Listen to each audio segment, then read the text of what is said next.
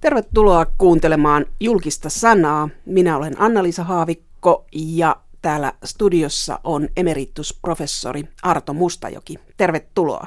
Kiitos. Olet viikon verran ollut eläkeläinen Venäjän kielen ja kirjallisuuden professorin paikalta. Miltä tuntuu olla eläkeläinen? En osaa vielä oikein sanoa, että tässä on flunssaa viettänyt.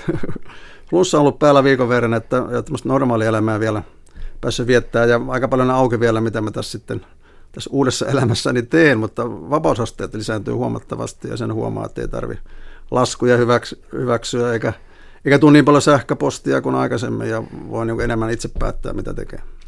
Voi tutkia venäjän kieltä ja mieltä ja siitä me tänään puhutaan julkisessa sanassa ja siitä, kun olet seurannut tätä kulttuurikeskustelua aika kauan ja Neuvostoliittoa ja Venäjää.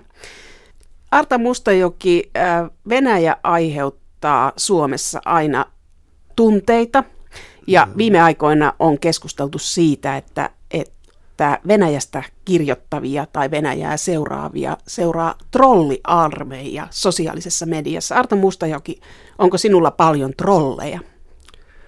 No ehkä tässäkin asiassa kannattaa mennä vähän vähän kauemmaksi historiaa miettiä, että miten, miten suurvallat toimii ja, ja tämä trollikeskustelu, niin minusta se olisi hyvä sijoittaa vähän niin kuin laajempaan, laajempaan kontekstiin. Että kysehän on siitä, että suurvallat on aina ollut kiinnostuneita siitä, että miten, miten heihin suhtaudutaan maailmalla ja, ja, ja pyrkineet vaikuttamaan muihin maihin ja, ja se on vaan tapahtunut eri aikoina hyvin eri tavoilla. 1600-luvulla Kustaa toinen Adolf – Silloin Ruotsi oli suur, suurvalta ja, ja halusi vaikuttaa, vaikuttaa sitten Euroopassa, Euroopassa ja laajentaa omaa reviiriään, niin tästähän on Mirkka Lappalainen kirjoittanut, kuinka siihen aikaan jo, jo sitten kumpikin osapuoli lähetti tämmöisiä kahlajalalla kulkevia trolleja, jotka sitten levitti semmoista tietoa sitten tämän vieraan maan kansalaisten piirissä, mikä oli taas täällä vihollismaalle edullista. Ja ja tällä on erilaisia muotoja tällä vaikuttamisen niin kuin yrittämisellä, ja, mutta se on erityisen tyypillistä suurvalloilla. Ja, ja tämä trolli ja vaan nyt trollailu on nyt sitten tämmöinen moderni muoto sitten yrittää vaikuttaa ihmisten mielipiteisiin. Ja sehän on sinänsä aika, aika lailla ikävä ilmiö, ja, mutta se liittyy vähän siihen, silloin kun tuli sosiaalinen media ajatellen, että aha, nyt yhteiskunta on demokratisoitu ja kaikki näin, niin kuuluu kuuluu paremmin, ja, ja, mutta sehän on johtanut, ensin johti siihen, että me, äh, mainostajat otti käyttöön ja sitten kun ihmiset kirjoittaa blogeja ja enää tiedä, onko siinä joku mainostaja takana, kun se kehuu jotain tuotetta ja entistä enemmän sosiaalista mediaa käytetään myös niin kuin mainostamisen välineenä. Mutta miksi nämä trollit liittyy juuri venäläisiin? Puhutaan venäläisistä trolleista, no, mutta ei amerikkalaisista. No mä uskon, että nyt Amerikassa niitä on varmaan yhtä iso armeija kuin Venäjällä, mutta se on meidän tapa kirjoittaa oikeastaan Venäjästä. Että se mitä Venäjä tekee, niin on aina enemmän silmä tikun alla ja katsotaan niin tarkemmin, mitä Venäjä, Venäjä toimii. Ja tietysti Suomessa vielä eritoten se on ymmärrettävä, että Venäjä on meille, meille tota, tai mä sanon, että naapurit aina ongelmia ja iso naapuri on iso ongelma. Me niin kuin seurataan Venäjä hyvin tarkkaan, mikä on sinänsä ihan positiivista. Ja ja jokaista liikettä, mitä Venäjä tekee, niin yritetään tulkita, että mitään se tällä nyt tarkoitti, että kun tämmöistä on päässyt tapahtumaan. Ja aina oletetaan, että kaiken takana on Putin, jos jotakin Venäjällä tapahtuu. Ja niin kuin aika usein onkin, ja venäläiset itse ajattelee sillä tavalla. Mutta, mutta että meillä on niin kuin, me niin kuin, vähän niin kuin mystifioidaan sitä koko, koko Venäjän toimintaa, toimintaa, koska me oikein ymmärretä sitä. Arto Mustajoki, aloitit 60-luvulla kielten opiskelun, niin miksi sä valitsit venäjän kielen silloin 60-luvulla? No se oli vähän semmoinen hetken päähänpisto ja mä kävin koulua Ilimäjoella Etelä-Pohjanmaalla ja mun vanhemmat oli, tai mun iso oli siellä pappina ja se oli semmoista seutua, missä käytännössä katsoen kaikki vihas venäläisiä ja kukaan ei osannut venäjää ja mä olin hyvin kiltti lapsi, mutta sitten kun mä vähän vartoja lähdin opiskelemaan, niin mä ajattelin, että pitää jotakin protestia kumminkin niin osoittaa vanhempia kohtaan. Ja mä kasvatin parrea ja rupesin lukemaan Venäjää. Ja, ja että se oli aika tämmöinen proosallinen syy sille. Ja mähän joutunut usein venäläisille ja kysyä tätä tietysti aina, aina että miksi mä oon ruvennut opiskelemaan Venäjää, niin ne odottaa vastauksesta, että mä oon rakastanut Puskinin, Puskinin tota runouteen tai jotain tämmöistä. Ja sitten kun mä kerron tämän tarinan, niin mä, mä oon seurannut heidän niin kuin ilmeitään, että ensin on aivan pelästyksessä, että mitä se tapaus tämä onkin. Ja, mutta sitten, sitten niin venäläiset tai niin kääntää sen niin päin, että ne tekee musta niin sanka niin noissa olosuhteissa ruvennut, ruvennut sitten opiskelemaan Venäjää. Ja että se oli niin kuin nuorena vähän sellainen päähänpisto. Ja tietysti mä olin kiinnostunut kielistä ja mähän Saksaan menin opiskelemaan yliopistoon. Varsinaisesti se oli mun pää, pääaineeni pitkään ja vasta myöhemmin sitten siirryin Venäjään niin kokonaan. Ja, ja niin kuin kielet kiinnosti ja mutta tietysti sitten mä olin opiskeluaikana kaksi vuotta Leningradissa. Mä olin silloin jo saksan kielen maisteri ja olin sitten siellä ja mm, siellä mä opin varsinaisesti puhumaan venäjää ja tutustuin sitten venäläiseen kulttuuriin vähän lähemmin ja venäläisiin ihmisiin ja, ja sillä tiellä tässä nyt sitten ollaan. 70-luvun alussa opiskelit Leningradissa ja se oli sitä hehkeintä YYA Suomen aikaa. Joo. Niin millaisen Neuvostoliiton silloin näit? Tämä, oli, tämä on hyvä kysymys, koska mä, mä oon aina yrittänyt suhtautua hyvin avoimin silmin ja yrittää katsoa objektiivisesti. Kukahan ei ole objektiivinen, kaikki tuo, tuo jokaiseen tilanteeseen oman taustansa ja mm, siinä mielessä objektiivisuutta ei näissä asiassa ole, mutta mä oon pyrkinyt avoimin silmin niin kuin katselemaan, katselemaan niin kuin ympäristöä ja tutustumaan uusiin asioihin. Ja, et mulla, mulla oli semmoinen periaate, että, että tota, kun ihmiset kysyvät, että millaista se oikein on. Oikeastaan mulle ostettiin jopa semmoinen Hedrick Smithin kirja äh, venäläisistä, The Russians, muistaakseni oli se nimi englanniksi, ja sukulaiset osti ja se pakotti mut lukemaan, että kerro nyt, onko tämä totta vai ei. Ja, mutta mulla oli semmoinen niin tapa kertoa Neuvostoliitosta, että niille, jotka, jotka niin kuin, piti Venäjästä tai ajattelivat, että siihen on järjestelmä, niin mä kerroin niistä negatiivista asioista, joita siellä tietysti riitti silloin. Ja taas ne, oli semmoinen käsitys, että siellä ei ole mitään hyvää, niin mä kerroin, mitä positiivista siellä on kumminkin, koska siellä esimerkiksi koululaitos toimii erinomaisesti ja, ja, ja monet asiat, jos ajatellaan kuin tavallisen ihmisen kannalta, oli kumminkin neuvostoaikana suhteellisen hyvin paremmin kuin tällä hetkellä monessa kapitalistisessa maassa. Ehkä tämä mun tapa reagoida tähän ei, ei ole välttämättä niin kuin sosiaalisen kanssakäymisen kannalta paras, paras vaihtoehto, että yleensä yleensä semmoinen ihminen, joka myötäilee muiden mielipidettä, niin pärjää paremmin siinä porukassa, mutta kyllä mä nyt on mielestäni aika hyvin pärjännyt kumminkin näiden omien näkemysten kanssa. Mulla ei missään vaiheessa ollut varsinaisesti poliittista niin kuin erityistä, erityistä niin kuin linjaa ja ideologiaa, ja mä oon varmaan elämäni aikana äänestänyt varmaan viittä kuutta puoluettakin, että mulla ei ollut niin kuin semmoista, semmoista niin kuin poliittista vahvaa, vahvaa niin kuin, taustaa, vaan mä oon yksinkertaisesti utelias näkemään, miten se yhteiskunta toimii, ja yritin – yritin katsoa, että, että mikä siellä on eri lailla kuin Suomessa. Mä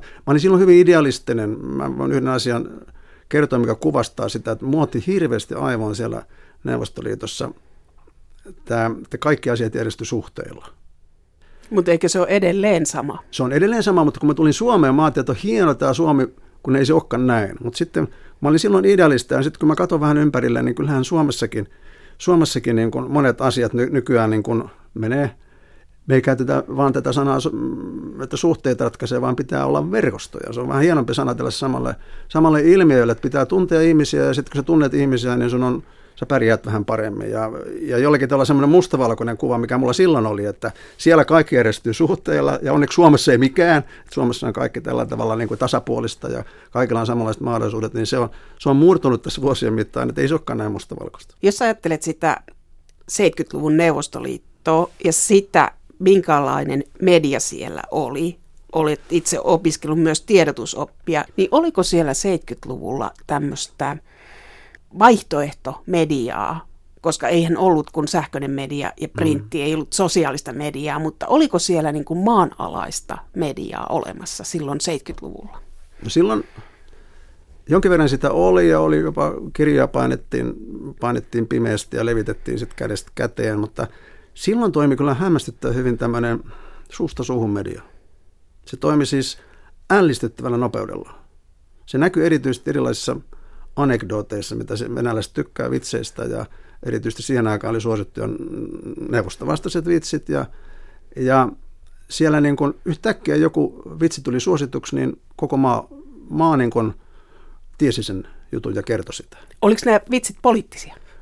suuri osa oli poliittisia. Ne liittyi tämmöisiin niin kuin yksittäisiin tapahtumiin ja, Ja se oli niin kuin, sen nopeus oli hämmästyttävää, kun ei ollut mitään internettiä ja sähköpostia. Ja, mutta ihmiset vaan kertoi, venäläiset on aina halunnut kertoa tämmöisiä juttuja. Ja se oli niille semmoinen, semmoinen niin kuin varaventtiili sitten neuvostoaikana, kun muuten ei sitten julkisesti saanut.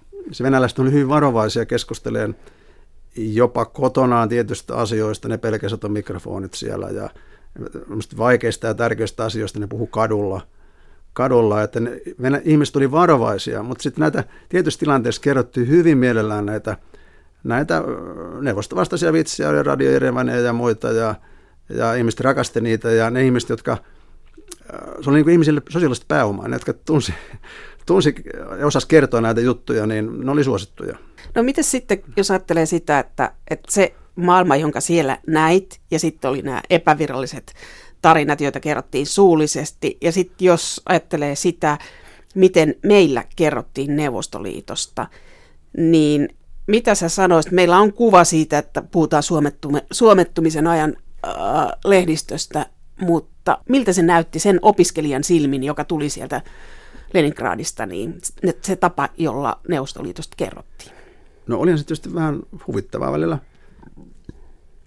Se oli huvittavaa siinä mielessä, että mm, asioista kerrottiin tietyssä sävyssä. Jos haluttiin vähän negatiivisempaa kertoa, niin sitten lainattiin Ruotsin lehtiä, että Ruotsin lehdet kirjoittaa näin tästä asiasta. Se oli tapa niin kuin kiertää sitä, usein voi sanoa itsesensuuria, usein voimakkaampi on itsesensuuri kuin varsinainen sensuuri.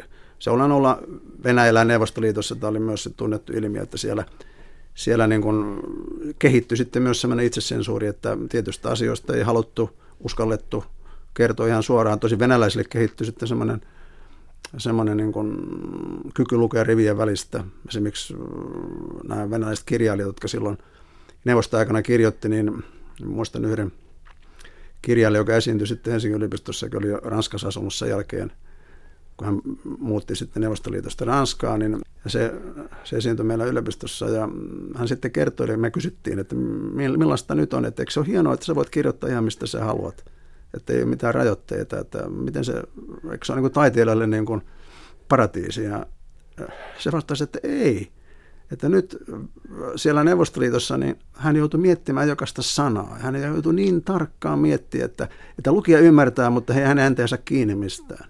Se kehitti hänen tätä tyylitaitoonsa ja, ja nyt, nyt se on vähän niin kuin tylsää, kun voi kirjoittaa revitellä mitä tahansa ja eikä, eikä tarvitse niin sitä, sitä miettiä. Sitä paitsi on sekin vähän eri asia, kun kirjoittaa sillä tavalla, tietää, että on miljoona lukijaa ja nyt, nyt on 2000, että sekin on muuttunut No sitten 80-luvulla sinusta tuli Venäjän kielen ja kirjallisuuden professori, mutta myös Neuvostoliitto muuttui, se hajosi.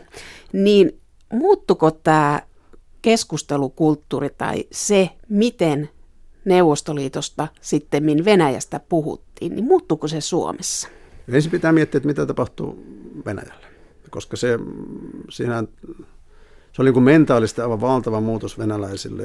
Se oli, niin kuin, se oli monille, erityisesti vähän vanhemmille mieshenkilöille, sehän oli katastrofi, kun ne oli, toi, ne oli ollut töissä jossakin neuvostotehtaissa, heitä arvostettiin työntekijöinä ja sitten tuli tämmöisiä uusia kapitalistisia niin kuin tuotantolaitoksia, jossa sitten saatettiin ihmisiä pistää pellolle ja, ja niin kuin, sehän on suomalaisille oli iso shokki koko tämä juttu, mutta jos ajatellaan tätä neuvostotaustaa, niin sehän oli niille aivan katastrofi. Että ne, niin kun, se selittää osittain myös tätä valtavaa mm, alkoholismia sitten Venäjällä, mikä se on tietysti aina ollut ongelma, mutta silloin se lisääntyy 90-luvulla valtavasti. Ja, ja kuolleisuus, siis keski-ikä laski, laski todella erityisesti miesten osalla niin todella alas ja sehän vaikutti koko, koko niin kuin, kansakunnan perspektiivin, että siinä oli pelko siitä, että Venäjä maa surkastuu sillä, että sinne ei niin synny ihmisiä ja ihmiset kuolee, kuolee varhain ja niin edelleen. Että se oli, se oli niin semmoinen tietty, tietty tärkeä, tärkeä asia. 90-luvun alussa vielä oli semmoinen mielenkiintoinen, jos ajatellaan ensin Venäjää, Venäjää, koska se täytyy ymmärtää, jotta voidaan miettiä, että miten, miten se sitten heijastuu Suomessa, että, että 90-luvun alussa oli muutamia vuosia, jossa Venäjällä – syntyi tämmöinen jonkinlainen euforia tästä näin, että ahaa, nyt saadaan länsimaista länsimaiset tuulet tänne ja demokratia lisääntyy ja sananvapaus lisääntyy ja markkinatalous tuo meille uusia tuotteita ja, ja se näytti niin kuin hyvältä. Ihmiset usko siihen niin kuin muutaman vuoden ajan. Sitä on, sitä on aika paljon tämmöistä kyselyihin perustuvaa tietoa, että se usko tämmöiseen länsimaiseen niin kuin toimintamalliin oli aika vahva 90-luvun alussa. Mutta sitten sitä meni, se oli joku 94-95, niin silloin mielipide näissä kyselyissäkin se näkyy, että ihmiset tajusivat, että eihän, eihän se mennytkään niin kuin me toivottiin. Toivottiin ja, ja niin kuin, ei, se, ei se markkinatalous tuonutkaan sitten mitään hyvää, vaan pikemminkin enemmän negatiivista kuin positiivista. Tämä demokratia johti siihen, että syntyi puolueita hirveä määrä, hirveä sota puolueiden välillä. Venäläiset keksi ihan uuden sanan kuin demokratia – joka dermo on niin kuin uloste suomeksi, eli, eli se, niiden silmistä demokratia oli kaos. Ne niin kuin yhdisti sen niin kuin kaauksen käsitteeseen ja, ja tämä niin kuin aika nopeassa tahdissa sitten vei venäläisiltä uskon siihen, että ei tässä nyt tapahtunutkaan mitään niin hienoa. Ja oikeastaan tämä on muuten nähtävissä monessa näissä, siis Ukrainassahan on ollut sama ilmiö silloin, kun on, sielläkin on ollut suhteellisen vapaita vaalia ja ihmiset on kyllästynyt siihen uuteen, vaikka ne on valinnut uuden taas tahon sinne johtoon, niin aika nopeasti sitten kyllästynyt siihen, että eihän se ollutkaan. Ja se tehnyt sitä, mitä se lupasi. Että ihmiset on hyvin, ehkä tuommoinen slaavilainen mentaliteetti on vielä, nyt sanoisi, haluaa nopeammin nähdä näitä tuloksia.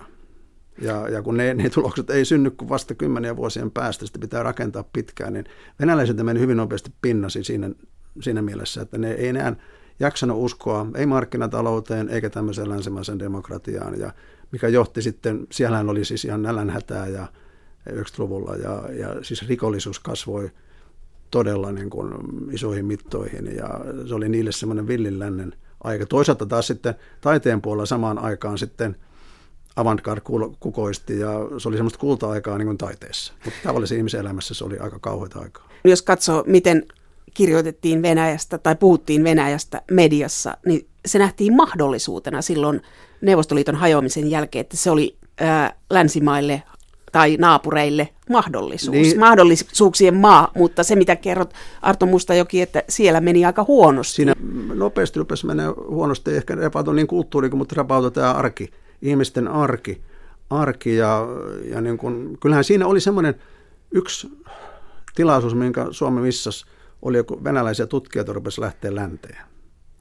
Kun ne hyvin nopeasti havaitsi, että ehkä heillä ei tulevaisuutta sitten, siis ihan huippututkijoita, niitä siis kymmeniä tuhansia länteen. Ja Suomella olisi ollut mahdollisuus houkutella niistä monia, mille varmaan tuli 203 fyysikkoa tänne, ja kun USA varmaan meni kymmeniä tuhansia. En ollut rakentamassa USA niin kuin tietotekniikan osaamista, fysiikan, avaruusteknologian osaamista, en ollut siellä rakentamassa sitten, sitten sinne ja tehnyt sinne uuden niin elämän. Ja me meillä taas altittiin, että voiko nyt Venäjältä mitään hyvää tulla ja, ja niin kuin ne vie meidän nuorten paikat sitten, jos me otetaan sieltä ihmisiä. Meillä oli semmoinen äärimmäisen vanhakantainen ajattelu, mikä oikeastaan se liittynyt vain venäläisiin, vaan koko niin kuin ulkomaalaisiin tutkijoihin, niin siihen aikaan suhtauduttiin todella nuivasti. Ja sitten tämä Venäjä, sen perinteinen vähän semmoinen Venäjäkammo lisättynä siihen, niin Suomi ei käyttänyt sitä mahdollisuutta ollenkaan hyväksi silloin 90-luvun alussa että Suomi halusi mennä sinne, mutta sieltä ei haluttu ottaa sitä, mitä sieltä olisi ollut tarjolla, eli, eli tutkijoita. Niin, siis aivan oikein näin, ja Su- Suomella on aina ollut semmoinen, siis, semmoinen ajatus, että, että meillä todellakin ne voisivat ottaa vähän oppia meistä, mutta eihän, me voidaan nyt jotakin myydä niille, mutta ei me muuten, ei meillä ole mitään opittavaa, mikä on tietysti aika huono lähtökohta yhteistyöllä. Arto Mustajoki, olet kielen ja mielen tutkija, tunnet venäläisyyden, niin sä oot sanonut, että, että tämmöinen ulkopoliittinen keskustelu on kielipeliä. Niin millaista kielipeliä sinun mielestäsi tällä hetkellä käydään Venäjän kanssa? No se on sitä, että ensinnäkin se on semmoista kielipeliä, että oli EU tai joku muu länsi taho tai Venäjä, niin kumpikin systemaattisesti tulkitsee toisensa puheita väärin. Eli on semmoinen oma agenda, sitten kun toinen osapuoli sanoo jotakin, niin siinä nähdään jotakin semmoista, mitä se ei ole edes tarkoittanut. Eli että halutaan pitää yllä, yllä tämmöistä vastakkainasettelua, eikä halutakaan niin kuin ymmärtää. Se ei ole dialogia. Siis se on dialogia sanan varsinaisessa merkityksessä. Se on niin kaksi osapuolta puhuu omille joukoilleen ne omat joukot haluaa kuulla. Venäjällä halutaan kuulla, että haukutaan, siis tällä hetkellä halutaan kuulla, että haukutaan länsimaita, jotka yrittää sotkea niin kuin Venäjän tulevaisuuden. Ja, ja taas lännessä halutaan puhua sillä tavalla, kun täällä kansa haluaa kuulla sitä, että Venäjä on syyllistynyt tähän ja tuohon ja, ja Putin, Putin ei kuuntele kansaa ja, ja Putin on vaarallinen ja tätä halutaan kuulla ja nämä johtajat menee vähän tähän mukaan, mukaan siihen, siihen niin kuin kielipeliin, millä, millä pelataan, koska mä uskon, että ne, ne oikeasti haluaisi puhua vähän eri tavalla. Mutta kun niiden pitää ottaa ne äänestäjät huomioon.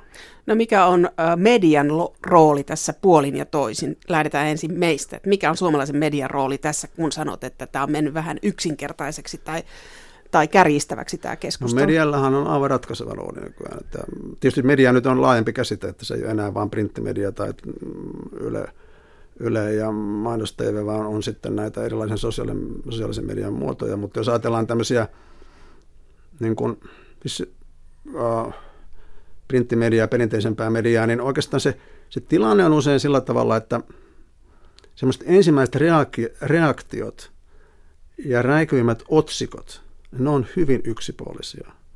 No, ne vahvistaa stereotypioita, niissä lähdetään sitten pahimmasta mallista, niin kuin vaihtoehdosta, että nyt tahallaan Venäjä tekee tätä näin. Ja jos venäläinen lentokone loukkaa Suomen ilmatilaa, niin – se on provokaatio, kun amerikkalainen lentokone, niin, äh, niin se on niin kuin vahingossa. Ikään kuin olisi huonompia lentäjiä, että niin kuin vahingossa lentää amerikkalaiset tänne ja venäläiset niin aina tahalla. Että, että meillä on niin kuin semmoinen ää, äh, ää, äh, perus, perustarve, ne ensimmäiset otsikot, ne isot otsikot, tehdä mahdollisimman räväkästi, jotta saataisiin näitä klikkauksia, joita, joita, joita sitten toimittajat tarvitsee. Ja, ja, ja joita kansa haluaa lukea. Mutta sitten meillä on kyllä sit semmoista analyysi, analyyttisempaa niin kun, uh, pohdintaa, mutta se tulee joskus myöhemmin, ja, ja, mutta sitä sitten aika harva enää lukee. Mutta mikä se ero tässä on siihen, jos ajattelet sitä 60-luvun Pohjanmaata, josta lähdit venäjän kielen opiskelijaksi ja sitä vähän katsottiin, että mitä sä nyt Venäjää ryhdyt opiskelemaan, että, että mitä sitä, että sinne itään katsotaan, niin onko tässä ero, joku ero ero niin kuin asteella, miten nykyään puhutaan Venäjästä? No se on hyvä kysymys. Sitä, sitä on paljonkin eroja, mutta sen yksilöiminen on niin kuin, sitä niin kuin, se mikä on muuttunut, mä otan kaksi semmoista konkreettista asiaa, mitkä niin kuin tulee mukaan tämän ihmisten mielikuviin. Yksi on venäläiset Suomessa. Että mulla ei ole mieleen semmoinen raitiovannus kerran kuuntelin, kun jotkut 13-vuotiaat pojankoulutaiset siinä keskusteli, että ne sanoi, toinen sanoi toiselle, että joo, olisi jännä ruveta lukemaan sitten Venäjää, kun Saassakin puhuu sitä.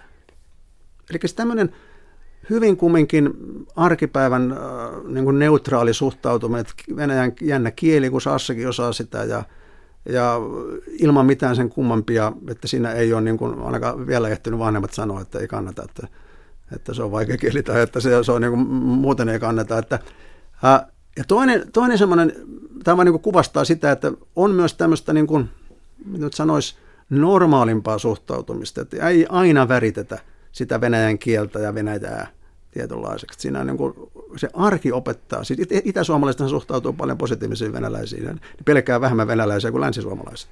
Vaikka pitäisi olla käytännössä toisinpäin, mutta se johtuu vain siitä, että ne on niin kuin nähnyt niitä venäläisiä enemmän. Sitten välillä tuntuu, että mediassa on mediamyrsky votkalasissa aika mm. ajoin, että, että se, se kiehuu. Ja me, vielä mä voisin tähän suhteessa venäläisen ottaa yhden semmoisen esimerkin, mikä, mikä niin kuin tuo Venäjän kumminkin pääasiassa positiivisessa valossa on tämä KHL-jääkiekko.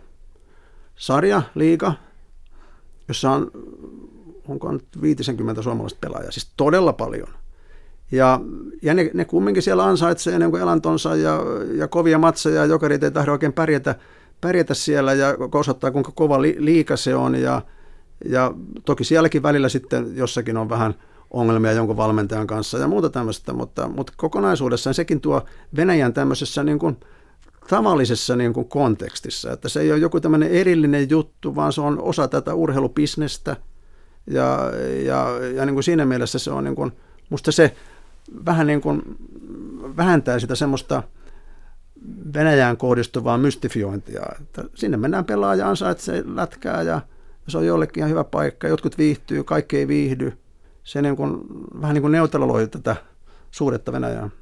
Se on pitkä raja, se on kulttuuriraja, se on kieliraja, se on elintasoraja. Musta olisi olennaista myös nähdä se, että, että mä joskus verrannut tätä Suomen asemaa esimerkiksi Portugaliin tai Irlantiin, että Irlannilla ja Portugalilla on iso itäinen naapuri, niin kuin Suomallekin on iso itäinen naapuri. Mutta ero on se, että, että jos me mennään Irlannista Englantiin, Portugalista Espanjaan, niin se kieli on sama tai melkein sama, kulttuuri on hyvin samanlainen. Ää, mutta kun mennään Suomesta Venäjällä, niin siinä, siinä tapahtuu paljon isompi tämmöinen hyppäys. Se ei ole enää niin iso ehkä elintasohyppäys kuin aikaisemmin oli. Sitäkin toki on, on mutta siinä niin kuin ennen kaikkea siis, on ihan eri kieliryhmän kieli, on niin kuin eri uskonto. Uskontohan vaikuttaa meidän mentaliteettiin – hyvin paljon, vaikka se uskonto tämmöisenä niin kuin, niin kuin kirkkona ehkä enää niin paljon, mutta joka tapauksessa on vahva vaikuttaja taustalla. Meillä, ja ehkä vielä suurempi on sitten tämä tämmöinen kulttuuritausta, se miten suhtaudutaan demokratiaan, hierarkiat yhteiskunnassa, tasa-arvo, niin tämä Skandinaviahan on monissa suhteissa, jos otetaan vielä vaikka Pohjois-Saksassa mukaan, niin mehän ollaan maailmassa poikkeuksellinen alue protestanttinen blokki, blokki joka, joka eroaa, eroaa muusta maailmasta. Että joskus tämä voi kuvata myös niin päin, että kun kysytään, että, että miksi venäläiset on erilaisia, niin me ollaan maailmassa ne erilaiset. Siis tämä pohjoismainen protestanttinen blokki on maailmassa täysin ainutlaatuinen alue. Me ollaan hyvin menestyvä alue, mutta kulttuuristakin me ollaan, me ollaan niin kuin monessa mielessä niin kuin täysin poikkeuksia. Venäjä edustaa enemmän sitä maailman keskiarvoa kuin, kuin Skandinavian maat ja Suomi. Venäjällä on tehty kyselyjä siitä, että, että miten suhtaudutaan eurooppalaisiin arvoihin. Niissä kyselyissä näkyy ö, 2015 semmoinen, että se arvostus on vähentynyt, eli he, heistä on tullut enemmän niin nationalisteet. He ei halua katsoa mm. ulospäin. Mistä tämä johtuu? Tähän ei, ei pelkästään venäläinen ilmiö, tämä nationalismi ja tämmöinen niin kuin oman maan korostaminen. Meillähän on tämä Trump-ilmiö ja Turkin tilanne, Erdogan, ja että tämmöistä tapahtui myös muualla maailmassa, eli tämä tämmöinen, ehkä se jonkinlainen globalisaatio on sitten vasta voima, että korostetaan tätä kansallista ylpeyttä ja kansallistunnetta ja johtajat vetoo siihen ja tuntuvat saman äänen joka paikassa vetoamalla tähän. Et se on tämmöinen isompi trendi niin, maailmassa, mutta toisaalta kyllä tähän Venäjän kohdalla tähän liittyy tämmöinen, voisi sanoa vuosisatoja kestänyt pohdinta, että mihinkä Venäjä kuuluu. Kuuluuko se itään vai länteen? Sitä jokainen venäläinen filosofi on pohtinut tätä. Negatiivinen suhtautuminen länteen on niin lisääntynyt, mutta se samaan aikaan venäläisillä on tämä ajattelumalli, että he haluaisivat rakentaa tämmöistä oma-ilmeistä, omanlaista demokratiaa, joka ei ole ihan sitä länsimaista demokratiaa, vähän semmoista pseudodemokratiaa. Ja myös tämän markkinatalouden suhteen, niin siellä kovasti haluttaisiin nähdä markkinatalous ihmisläheisempänä, niin kuin mekin varmaan haluttaisiin nähdä, että tämä tämmöinen niin kuin globalisoituva markkinatalous, jossa sitten päätökset tehdään jossakin isoissa yrityksissä, jotka määrittelee ihmisten elämän, niin se on venäläisille ehkä vielä vastenmielisempi niin kuin tilanne kuin suomalaisille. Eli se on, sen takia he on yrittänyt löytää tämmöistä omaa venäläistä tietä, mikä korvaisi korvaisi sitten nämä niin kuin länsimaiset demokraattian mallit tai sitten taloudelliset mallit. Ja tietysti voidaan kysyä, että onko se mahdollista nykymaailmassa, että joku, joku maa toimii toisin. Mm, meillä on Putanin esimerkki, missä yritetään näin tehdä, mutta se on aika pieni maa. Eli äh, siinä mielessä äh, tässä on niin kuin taustalla semmoinen niin kuin, siis venäläisillä, toisaalta ne ne näkee sen oman vai huonon tilanteensa, taloudellisen tilanteensa, ne karehtii läntistä vaurautta, elintasoa, mutta toisaalta siinä toisena puolella se, että he tulee välillä sellaisen hetkellä korostaa tämmöistä omaa henkisyyttään, että he on niin yläpuolella muita, koska he arvostaa niin henkisiä arvoja enemmän kuin muut. Maasta kertoo erittäin paljon se, että minkälainen media siellä on ja kun me matkustamme, niin aika usein hotelleissa avataan telkkari ja katsotaan, että millaista ohjelmaa siellä on. Ja Arto Mustajoki, olet ollut paljon Venäjällä ja viettänyt aikaa hotelleissa, niin sä kirjoitat siitä, että Venäjällä on kaksi mediakulttuuria, että on nettikulttuuri ja televisiokulttuuri. Ja näillä on, näiden kuluttajilla on aikamoinen ero. Kerro, mikä se on, mikä on tämä televisiokulttuuri? Siis televisiovenäläiset on, on sellaisia, jotka seuraa maailman televisiosta ja, ja voidaan sanoa, että suuri massa, massa kumminkin on sitä ja vanhempi väestö erityisesti. Ja, ja siellä, siinä tietysti syntyy tietynlainen kuva. Minkälainen kuva maailmasta syntyy venäläisen no, television syntyy, myötä?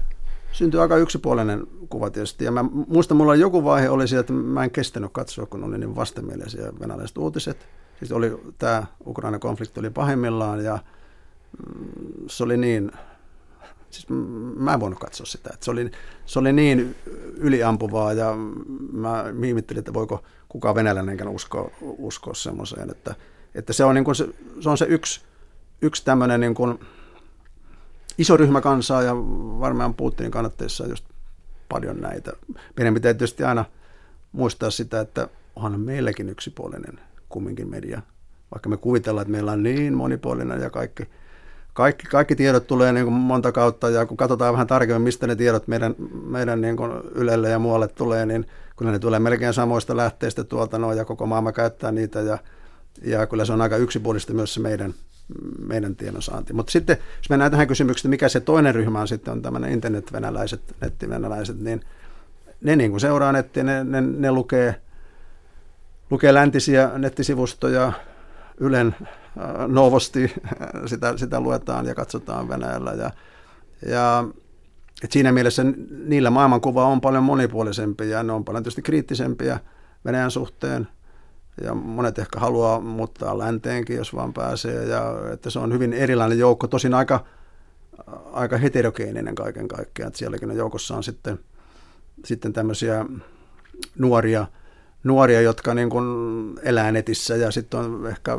voisi sanoa akateemista väkeä, joka sitten niin kuin, joka muuten ei ehkä eroa sitten tavallisista kansalaisista, mutta sitten seuraa sitten lännessä käytävää keskustelua ja osallistuu siihen. Ja siis Venäjällähän nettikeskustelu joskus, kun netistä lukee juttuja, niin on aivan pöyristynyt, mitä sieltä voi löytyä. Siis paljon kauempaa kritiikkiä Putinia kohtaan kuin Suomessa koskaan presidenttiä kohtaan, niin voi löytyä netistä. Ja siellä saa vapaasti keskustella, koska no, meillähän on se kuva, että se ei ole vapaa. No siis se on niin kuin, monet venäläiset tykkää, että sitä pitäisi rajoittaa enemmän. Siis kun on niin kuin tutkittu sitä, että miten suhtaudutaan niin kuin, venäläisten mielestä siellä saa puhua aivan niin kuin liikaa, niin kuin, niin kuin tietysti Suomessakin monet ajattelee, että Suomessa se on niin kuin netti liian vapaata, että voi niin kuin räävitellä mitä tahansa niin kuin netissä. Ja, ja siellä, en tiedä onko siellä sitten, on yksittäisiä tapauksia, joissa sitten on johonkin joku puuttunut, mutta, mutta sieltä voi löytää netistä niin kuin todella paksua tekstiä, monenlaista tekstiä niin kuin koskien myös neuvostojohtoa, mutta ilmeisesti se on, se on vähän niin kuin USAssakin, siellä, siellähän on äh, siellähän on, sanotaan, valtamedia on aika lailla yksimielinen monesta asiasta, mutta siellä on sitten paljon sitten kanavia, missä sitten, sitten muunlainen media siellä toimii, ja niin kauan kun se on siellä vähän niin kuin piilossa, niin sillä se ei ole vaaraksi sitten myös maan johdolla. No sitten jos ajattelee tätä venäläistä televisioa, niin ää, meille tulee erittäin paljon tuontiohjelmia, mutta tuleeko Venäjälle tuontiohjelmia? Tuleehan sinne aika paljonkin, siis kyllähän siellä näytetään paljon yhdysvaltalaisia niin kuin sarjafilmiä, elokuvia, elokuvia hyvin paljon. Jo neuvosta-aikana mä oikeastaan, kun mä tutkin sitä yhtä listaa näistä sadasta tärkeimmästä kirjasta, mitä venäläisen pitäisi lukea, niin siellä on varmaan kymmenkunta neuvosta-aikana käännettyä amerikkalaista romaania. Siellä on Hemingway ja Steinbeckett ja kaikki, kaikki nämä äh, Jack Londonit ja muut. Että, että kyllähän siellä on aina ollut myös tätä läntistä tarjontaa, ehkä neuvostoaikana hyvinkin valikoinen, mutta kumminkin näitä keskeisiä niin kuin, teoksia ja elokuvia on, on näytetty. Mutta yksi suomalainenkin kirjallisuuden hahmo on kelvannut tähän sadan ää, kirjan listalle, joka kaikkien pitäisi lukea, vai mikä lista se on? Et siellä on muumit. Mikä vetoo venäläisiin muumeissa? No oikeastaan ei tarvitse kun lukea sitä muumia, niin ymmärtää, että tähän puree venäläisin täysin. Että, siis nämä, tämmöinen niin kuin filosofointi, siis siinä on, siinä on jotakin samaa kuin Tsekhovin näytelmässä. Ihan samalla lailla sitä pohditaan niin kuin maailman isoja kysymyksiä. Niin kuin itse tapahtumat on äärimmäisen verkkaisia, ne ei paljon etene. Ja ihmiset pohtii syntyjä syviä, siinä on tietynlaisia ihmissuhteita. Musta se on niin kuin, äh, hyvin ymmärrettävää. Että, ja Venäjällä nimenomaan nämä kirjat on suosittu. Ne, nämä piirretyt ei ole sillä tavalla. Muistan aikoina otti aivoon, kun mä satuin olla Venäjällä, kun Tuve Jansson kuoli ja siinä kerrottiin, että kuuluisa ruotsalainen lastenkirjailija kuoli ja tämä liittyy tähän venäjän kielen, tai venäläisten tapaan käyttää sanaa svetski, ruotsalainen, myös suomenruotsalaisesta kun sä lähdit ää, Siperiaan kaupunkiin, jonka nimi oli, on se Krasnoska? Krasnojarsk. Joo. Krasnojarsk. niin, niin tota, sun piti ää, pitää kokousta Skypen välityksellä Helsinkiin, Joo. hallintohommia hoitaa siellä, kun olit kertomassa kielestä ja äh, sitten niin kuin kollegat täällä epäili, että no toimiiko siellä edes yhteydet, onko se mahdollista, onko meidän Venäjä-kuva tämmöinen niin kuin että me aliarvioidaan Venäjää. Kyllä, siis sehän oli, mä ihan varta vasten sitä seuraavalle ihmisten ilmeitä ja täytyy myöntää, että mä itsekin vähän epäilin. Eli en mä ollut sata varma sitten, että miten siellä, siellä hommat toimii ja se oli tietysti täysin huono epäily, tai siis turha, turha epäily, koska siellä siis yhteydet pelasi aivan loistavasti ja ää, ei ollut mitään ongelmaa niiden kanssa ja, ja niin kuin – moni asia sitten yllättää, että Rosa Liksuma nyt on meni uudestaan tuon ton, tota, Siperian lanan halki, mistä hän kertoi siinä kirjassaan, niin hänkin on siinä kovin yllättynyt siitä, että kuinka moni asia on muuttunut Venäjällä. Että, että se, sinne venäläiset kaupungit, niin nehän toimii hyvin länsimaisittain, siellä samanlaisia kauppoja kuin meillä ja samalla lailla ihmiset toimii ja, ja niin kuin – ja semmoinen arki on kyllä huomattavan, siis hotelleissa esimerkiksi, se on huomattavan tyylikästä, siis sillä tavalla, että ja, ja internetit toimii kaikissa hotelleissa. Ja, että aika harvoin siellä törmää enää siis semmoisiin niin ongelmiin, ongelmiin, että se,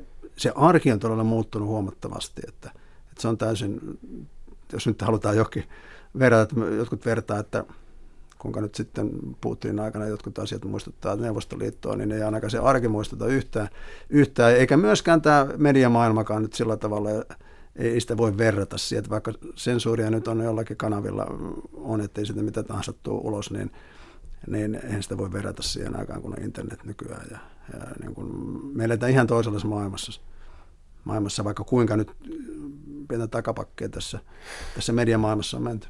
Mutta kuitenkin meillä tiedetään, että siellä on sananvapausongelmia. On.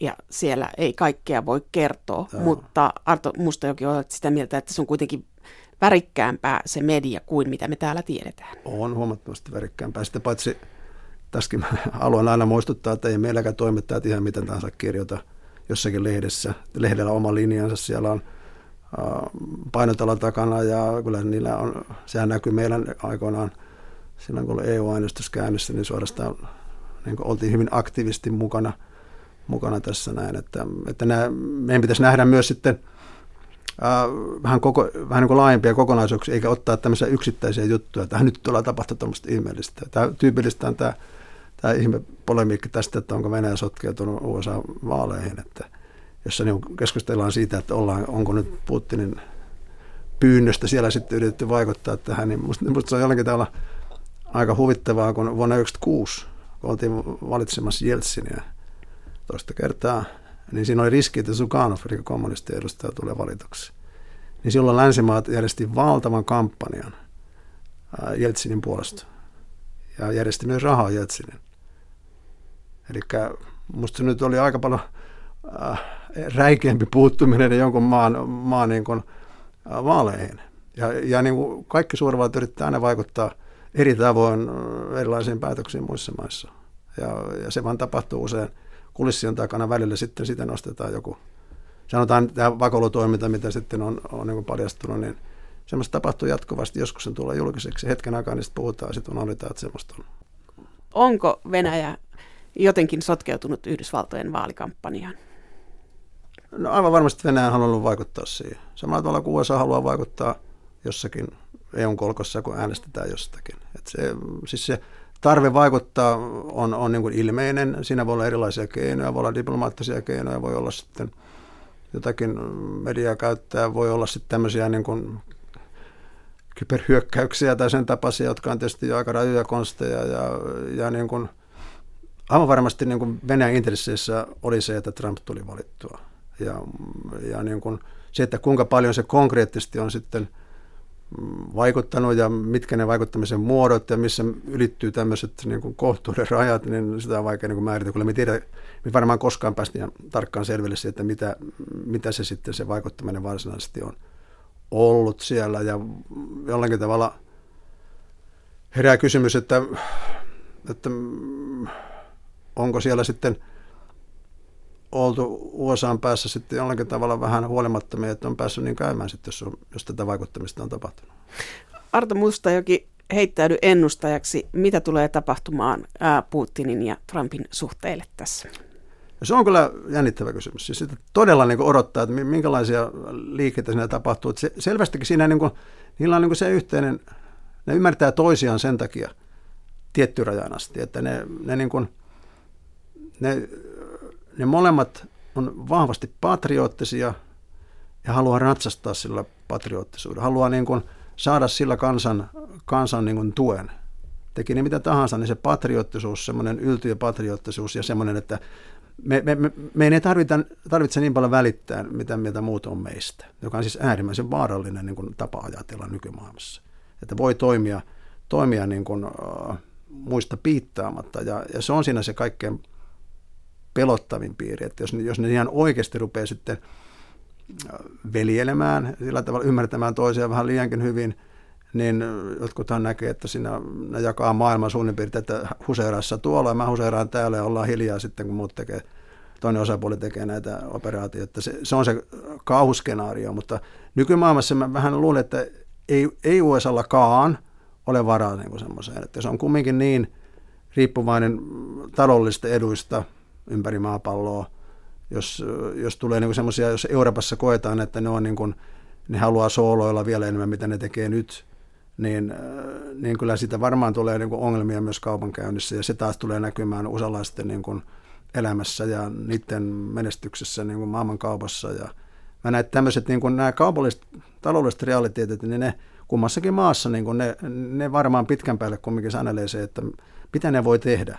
Niillä halut olisi tehdä erilaisia asioita sekä Trumpilla että Putinilla – mutta mä uskon, että tämmöiset niin kuin rajoittavat tekijät tulee onneksi siihen niin kuin apuun, että me, me, me muuten ehkä ei voida siihen vaikuttaa.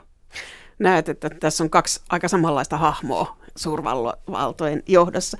Arto Mustajoki, olet työksesi miettinyt todellakin Venäjän kieltä ja mieltä, niin mitä meidän pitäisi venäläisyydestä oppia? Kerro tähän lopuksi.